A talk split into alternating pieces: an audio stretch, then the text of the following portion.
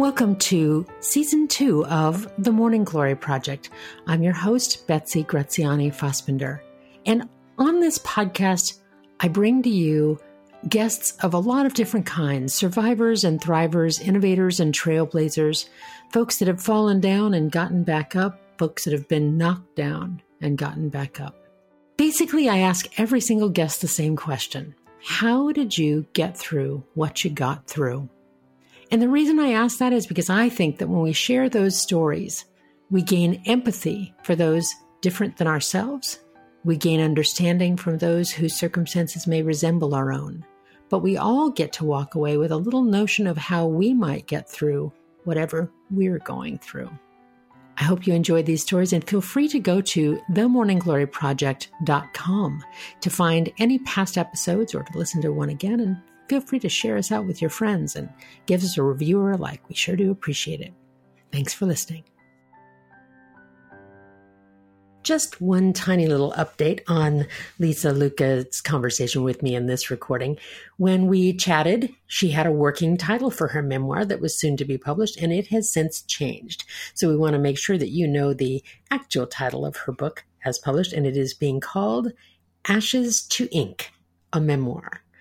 It's a, got a beautiful cover too. So you can check us out on the website, themorninggloryproject.com, to learn all about that. But just so that you won't be misguided when we talk about a book of a different title. It is my pleasure today to welcome to the Morning Glory Project Lisa Lucca. Lisa was enjoying what anybody might call an idyllic 1970s Midwestern family life. But when she was an adolescent, the image of that ideal was shattered when she learned that her father was gay. Beginning a long journey from confusion and shame to acceptance, Lisa shares this experience in her work as a life coach and with listeners on her weekly radio show, Live True. Lisa has contributed to several anthologies, including Crone Rising. She is the co author of an epistolary memoir, You Are Loved, with her partner Mark, and was a BlogHer Voice of the Year honoree. Lisa has just completed a memoir, Out of the Ordinary, which chronicles her complicated relationship with her father and her search for love with a wounded heart. Lisa, with your wounded heart, I'm so glad you're here on the Morning Glory Project. Welcome. Oh, thank you so much, Betsy. It's so great to be here, and and my heart is is much healed. By the way, oh, good. Well, wounded, not not busted, right? Absolutely, absolutely. Like kintsugi, you know, that Japanese art form of making uh, something beautiful out of broken pieces that have been fused together. Pretty nice, pretty nice. So, Lisa, tell me about this idyllic Midwestern family life in the 70s. Tell me a bit about that.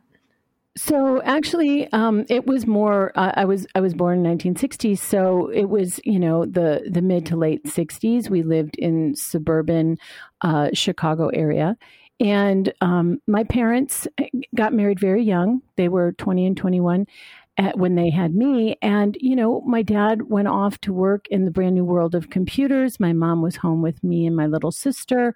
You know, we played outside under the shadow of planes going in and out of O'Hare. And, you know, it was very much the Kool Aid life, you know, and we were happy. My parents really enjoyed one another. There wasn't fighting in my home. It was a very sweet childhood and I adored my daddy. He was a hero. He was handsome and, you know, came home in a shirt and tie every day and played with us on the floor. And, you know, my mom was in the kitchen cooking and, you know, doing laundry. And she was American housewife of the 1960s. Kind of the traditional American leave it to beaver ish looking. Very much so. So then you're an adolescent. And tell me the, the events that ensued that where your dad revealed his reality? So, when I was 10, my parents separated for a year and I was bereft, didn't really understand why. There was no external reason that we could understand as to why dad didn't live with us anymore. And what I didn't know was that um, my father uh, had struck up a relationship with a man at work, and there had been a revelation about homosexual tendencies to my mother, and she asked him to leave. And during that year, uh, she was instructed by men, therapists, and priests, people who told her that she should save her marriage no matter what, she should lose a bunch of weight because then he would come back. All these men instructed her to change herself for this man to come back. And he did. And uh, three years later, um, we had been living in a beautiful home in Oak Park. And again, my parents got along beautifully. And they sat us down and said that they were getting divorced.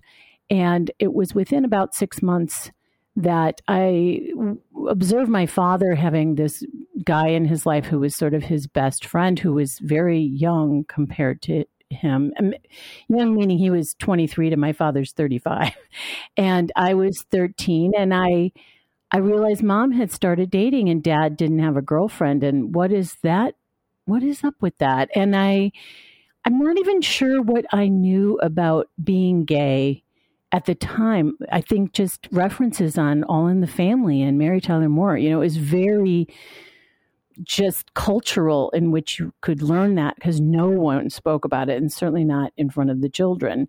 And I asked my mother on the phone uh, after a conversation with my dad, in which I asked him if he had a girlfriend, and he said it didn't fit in with his lifestyle. And I, I just asked her if he liked guys that way. And she said yes. And it just shattered everything for me, mostly because in my mind, then everything had been a lie and a betrayal.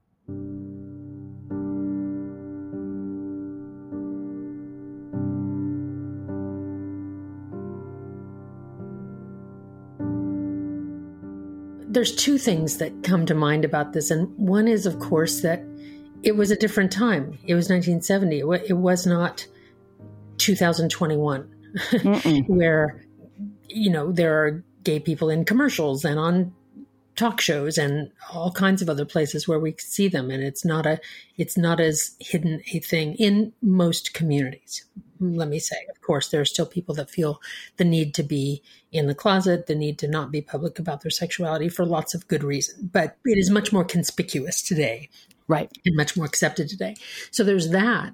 But then there's also the kind of, it, it interests me, Lisa, because your talk show called Live True is revealing because here you are. It's like, oh, if you lied about that, then it puts everything else into question. Mm-hmm. E- everything, right? Do you still believe that that's the case? Do you still believe regarding your dad at that time that that particular not telling the truth thing made him not a truth teller? That's a that's a really good question. Uh, I can look back on through a couple of lenses. So the the the the girl who was so disappointed in a father who punished us more for lying than the thing that we were trying to hide mm-hmm. still believes that he was duplicitous and therefore insincere, right? And then there's the part of me that goes, okay, well, here's what the norms were, here's what the times were. He coped the way he could and knew how, and he was incapable of coming out and living a true life at that time in the way that he wanted to live his life, which was to be a professional and to, you know, go within this the societal norms, which was to get married and have a family. So, so to your point, I, I, I can see it both ways, but there is still that part of me that really resented how the lie impacted all of us. Okay, so so then that's more like the kid part of you in a way. Like, yes. You know, dad's choice meant that we didn't have this idyllic family anymore. We didn't have the Kool Aid house. we didn't have that kind of leave it to beaver reality. So there's that. If it's just an, it's an interesting thing because in talking with a lot of uh, friends and loved ones and clients over the years who have been closeted and have come out or have, have been hesitant to do so, their own agony about the lie is what eventually put pushes a lot of them out of the closet because they, they are by nature honest people forced to be dishonest. Mm-hmm. Does that feel true for your dad? Very much so in some ways, uh, especially since he really wanted a family and he he was he was a very smart man. He was a genius very smart man and he knew what he needed to do to have those things. I think that was part of it. It was never meant to be in malice. He loved my mother till the day he died and they remained best friends. So their relationship was not a lie. It felt that way to me. There was a, a moment in my early 20s when i had left the family and moved to San Francisco. And that was another coping mechanism for me was to just get away from all of them as early as I could. And he ended up moving out to San Francisco after a visit and meeting some guy for a weekend. And then he was moving in. And the conversation. So, wait, wait, wait, wait. So you escaped to San Francisco, of all places for you to pick when you have a gay dad. First of all, let's just yeah, there's something a little right. funny about that. So you escaped to San Francisco to kind of get away from the family, and then your dad comes for a visit and falls falls for somebody here and moves here, and so the very thing that you were moving away from came to greet you.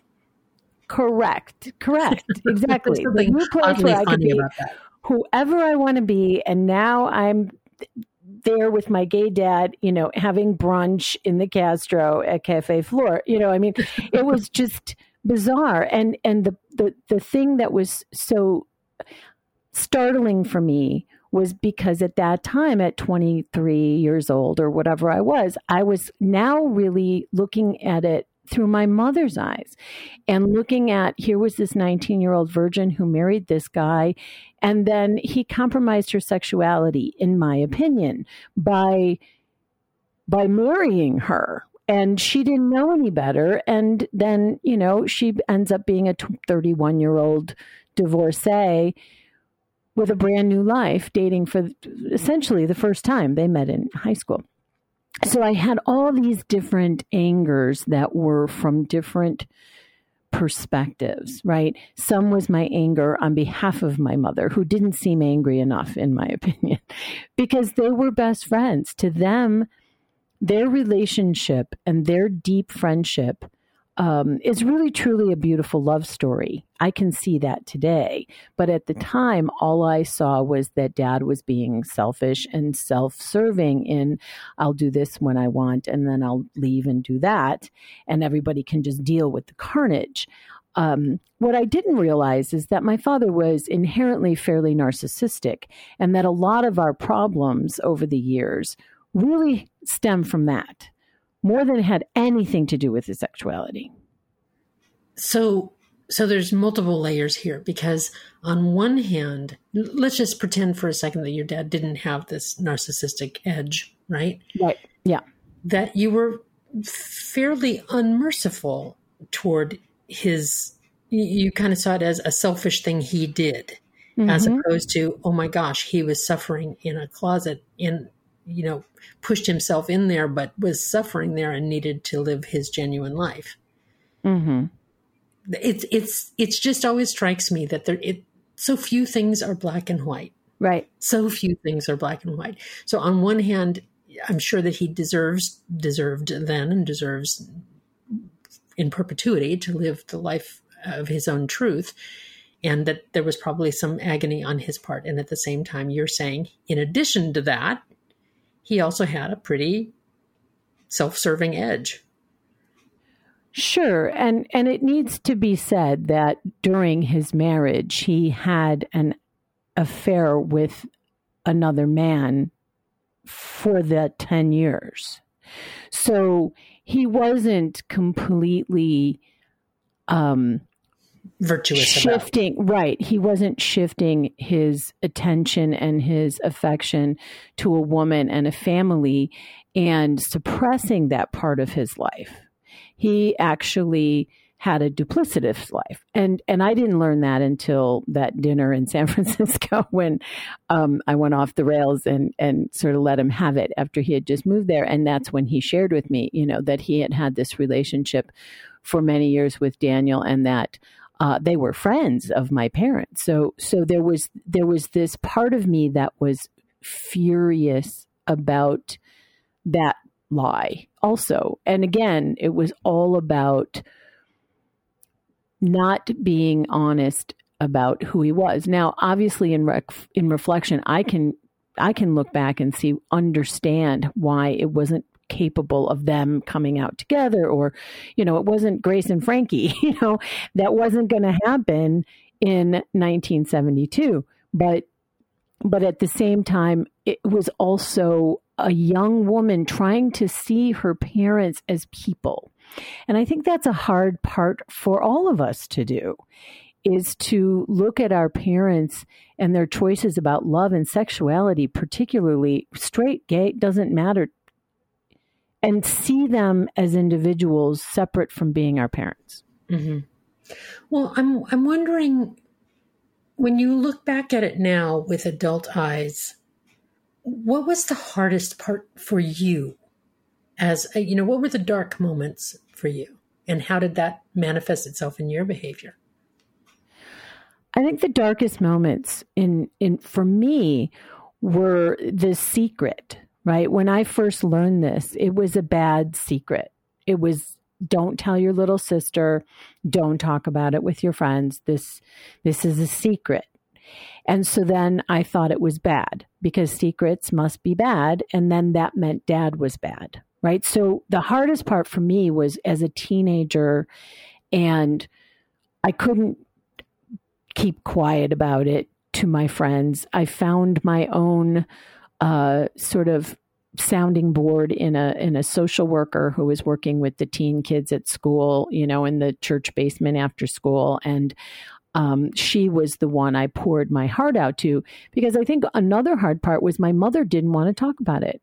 My mother was okay with being divorced and she was okay with staying friends with my dad. And she didn't really want it all sort of being dissected by her teenage daughter ad nauseum about dad and his boyfriend and why is this happening? And she so it was hard for me because i didn't have anyone to really talk to about it that was comforting me. My father when i asked him if he was gay said yes and was on the telephone and he said i want you to go to the library and read about homosexuality so you know that I'm normal.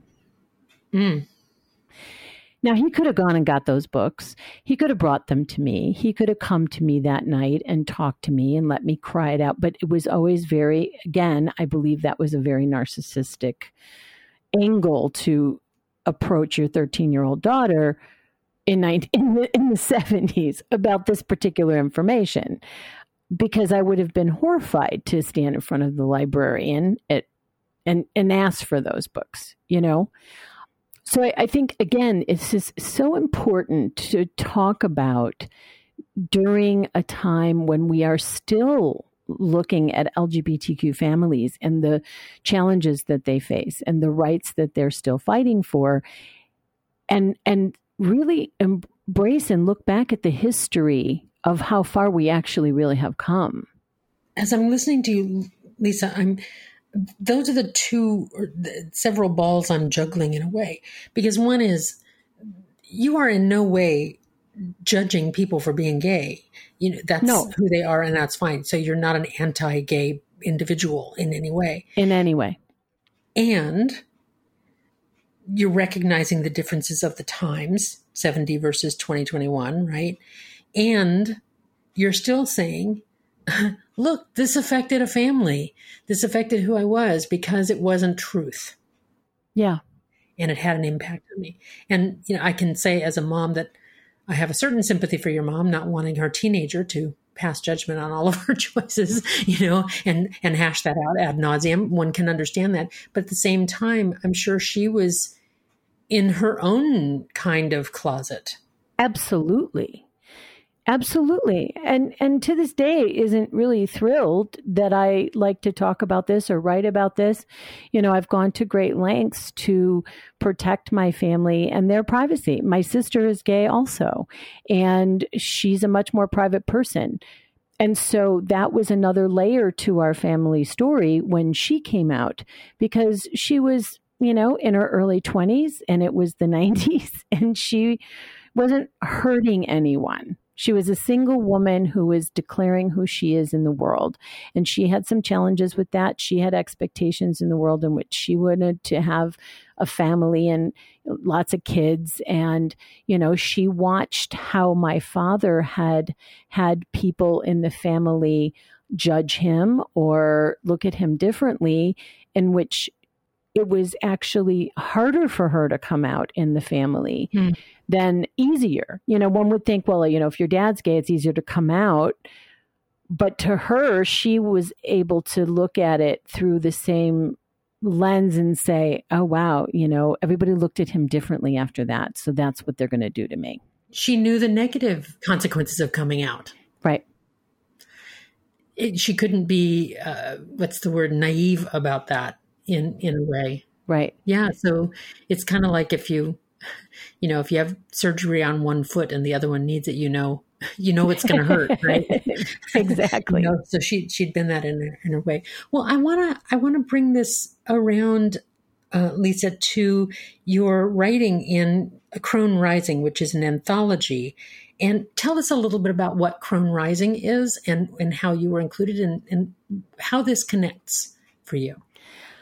Crone Rising is a, a, collection of stories by women over 40 and which is which is sort of young for the crone uh, paradigm. However, that that word is is sort of having a, a, new renaissance, and it's about the wisdom and creativity of older women, and that their voices are important. And when I when I saw the call for submissions, I wanted to share my story and to put it into um, the world. And and sort of that journey from maiden to mother to crone. And my piece which is maiden to crone a light bearer's journey is is really telling that story from that 10 year old girl who sees dad's toothbrush gone that very first time to to this current day when i can look back at our story as a family and see it for the the journey that it was for all of us and how everyone had to go through trials and tribulations. And you know a lot of forgiveness has come over the years with my father.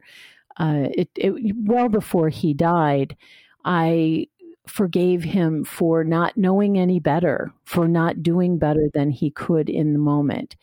Uh, he never came back and gave me feedback on that letter I sent him. He just basically uh, ignored it and told my mother he was furious, but he never challenged me on it, which I think was a positive step because, uh, as I say in Crone Rising, you know, that letter wasn't written for him. It was written for me and my ability to forgive. It's what they so often say about forgiveness that the forgiveness is a gift you give yourself, not the other person. Yeah. You, you said something, Lisa, in our conversation before this one that I wrote down and it's been niggling around in my head since then. And you said that I've never been freer. And I'm wondering what you I've, I've asked myself what that meant to you. You said i've never felt freer than i do today. Well i i, I think that uh, it's funny you mentioned that because i i've i've been thinking about that myself. And i i feel like i just turned 60 my son is grown. He's uh, in another part of the country. We're close. He's doing fine. My mom is safe my partner and I are happy. I'm writing in a way that I never have, but always imagined I would, but never really was capable of unlocking everything it took for me to do that. And I am not bound by anyone's expectations of me. And I believe that's what that freedom comes from.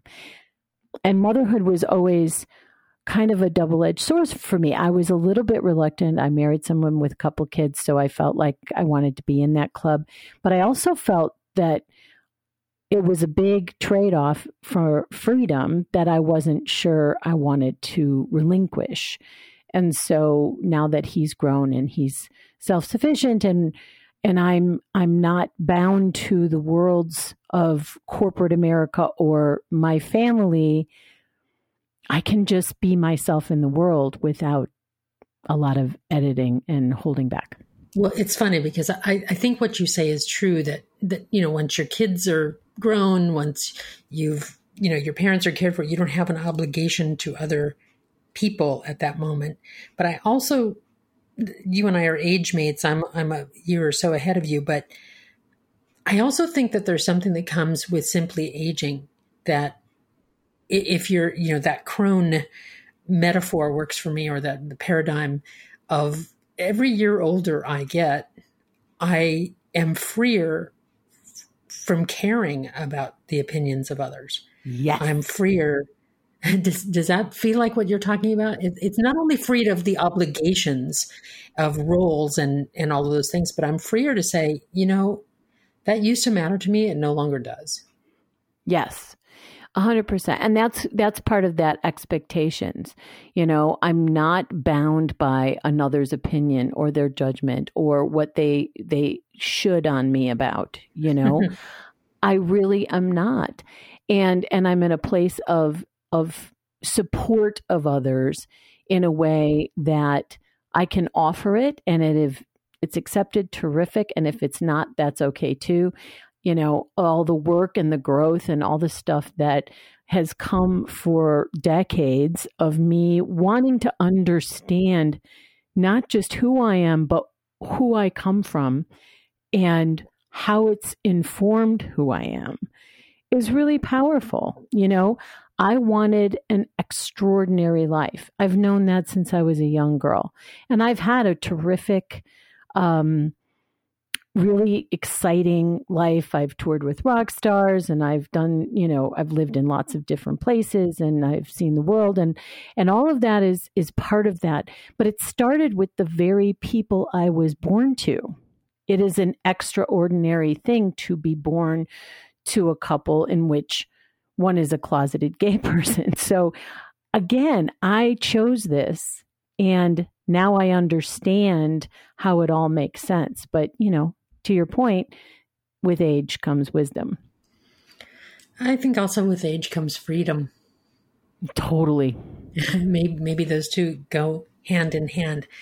So you've written a memoir, Out of the Ordinary, which you're seeking publication for, but your other works uh, can your your talk show, Live True, mm-hmm. can be found. How how can people find that?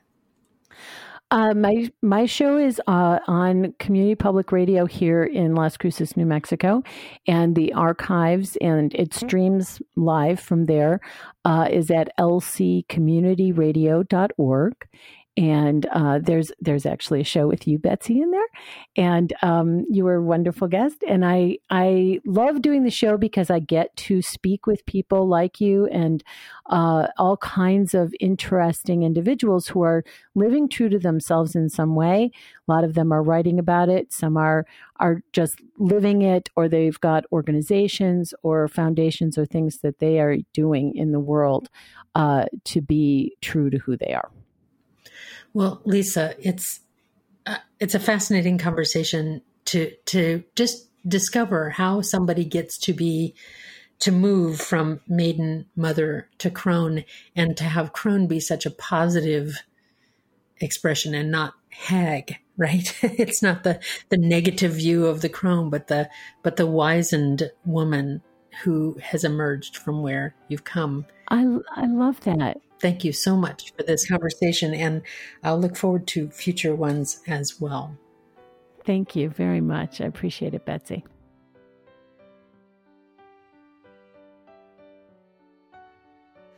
I've been thinking a lot about my conversation with Lisa Lucca in the last couple of days, and a few things keep humming around in my head. One is something that she said she, when she looked back at her dad's choices of departing from her mom, of making the choices they did, of, of not being candid with her and truthful in the beginning. She said, I forgave him for not knowing better. And that kept sticking in my head. You know, we talk about forgiveness a lot in this program in one way or another. Lots of our folks have had wrongs done to them or traumas or losses, and they've had to look back and decide whether or not they can forgive somebody. And I like this idea of forgiving someone for not knowing better. And in Lisa's case, of course, it was her dad's sexuality being a gay man in 1970 when times were different than they are in 2021, as difficult as they are for LGBTQ folks now, we can just multiply that times in an exponential way for what it was in 1970 and further back even more so. And he made choices out of desperation or fear or confusion or whatever. And she forgave him for not knowing better. You know, so often I think that we measure the behaviors of the past by the yardstick of today, and it never seems quite fair. And sometimes we even do it to ourselves. We hold ourselves accountable for something that we did as a child when we couldn't have known better, or as a young adult when we were impulsive and making dumb choices. I wonder if we all need to forgive ourselves for not knowing better sometimes. Then the other thing that Lisa said that stuck in my head is that she talked about the secret of it all and how at one point when she asked, you know, is my dad gay? Are you gay? And she was told yes, but don't tell your sister. That I've been thinking a lot for a long time about the difference between secrecy and privacy.